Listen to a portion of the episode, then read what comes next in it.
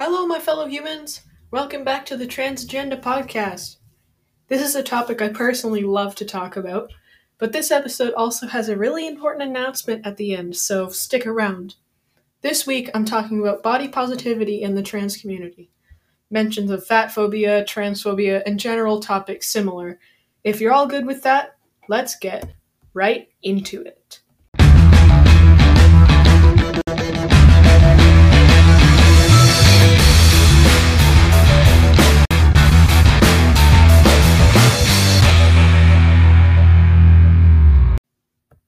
So, a few disclaimers before we start. I am an able bodied, thin person, so I will not be going in depth on fat or disabled people's experiences in the LGBTQ plus community because they just aren't mine. However, I will be speaking as an ally to those communities and will be bringing light to fat phobia and ableism in the trans community in a general sense from what I've seen.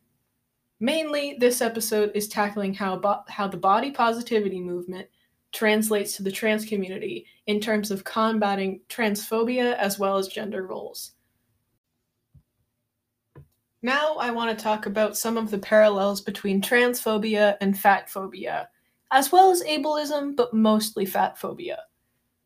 Both fat phobic rhetoric and transphobic rhetoric are similar in that they usually focus on what's natural or healthy for the human body Many of these ideas are simply policing others' bodies into what society wants and don't actually have any legitimate backing. A lot of the psychological effects of this type of harassment are similar. Especially when talking about broader diet culture, you see people that are really insecure about what their bodies look like, to the point that many develop mental health issues as well as suicidal tendencies. The issue generally with both of these rhetorics is that they come from being upset about people looking different or wanting to look a different way. Trans people are subverting gender expectations in the same way that fat people are subverting weight expectations, but they both go against the standards of beauty. All of our bodies exist in defiance of norms, and because of that, society goes wild on us. Now, because the trans community is slowly moving away from the harmful rhetorics of trans medicalism, body positivity, I think, can start to move in and make change. Trans medicalism fed off of insecurity and was essentially enforcing how much we should want to be cis. It fed into insecurities about how our bodies originally worked and operated in comparison to our gender. There is a lot to be said about how much of trans suffering has come from the insistence to conform. Now, there's nothing wrong with altering your body and wanting to look a specific way. It's your body and you can do what you want.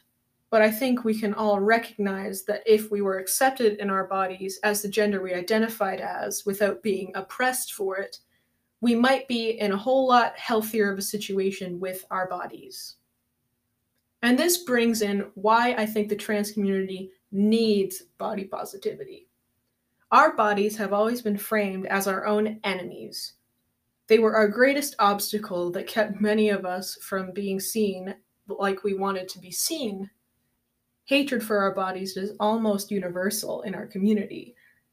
A lot of this comes from not only external transphobic rhetoric, but from transmedicalism specifically as well with us finally turning away from those ideologies, I think this is the perfect time for us to start embracing ourselves. Doesn't mean that everyone should just stop being insecure, because that isn't how it works. But I think we should be pushing more and more for society to accept us the way that we are, without forcing any roles onto us. We are here, and we have trans bodies, and they're beautiful in every shape, size, and color we desperately need this energy and we need this rhetoric shift so we can start showing inclusion for fat trans folks and disabled trans folks, as well as trans folks of color. We need to combat our years of unhealthy ideologies with inclusive and progressive ones like these. I think it's essential to healing our community, especially the transmasc community. Now, I'm fortunate to have a very accepting and inclusive family. So I've always been able to be respected in my gender, regardless of what I looked like. Even though I have my dysphoric days, generally, I love my trans body. I love my differences. It's not been easy for me, even given my advantages, to break free of all the toxic narratives about bodies like mine. But it was and continues to be so very worth it. I will do an episode about my experiences in depth and some of my recommendations, but sadly, that has to be in future weeks because I don't have the time to go in depth completely in all of my stuff right now. With all that said, I'd like to leave this episode on this high note.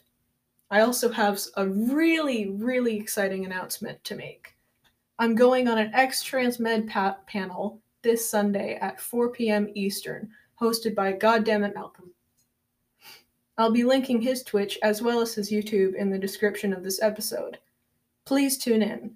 I know a lot of those who are going to be on the panel, and I anticipate a really good discussion.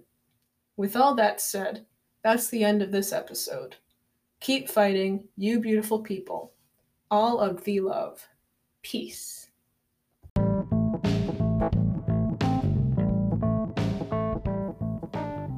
Hello, my fellow humans. Did you like this episode? Please go and follow the podcast Instagram. It's linked in the podcast bio with other accounts to find me on. Hope you enjoyed it. This has been The Trans Agenda. Please tune in to the panel. It's going to be really cool. I think a lot of you will enjoy it. Keep fighting, you beautiful people. All the love. Peace.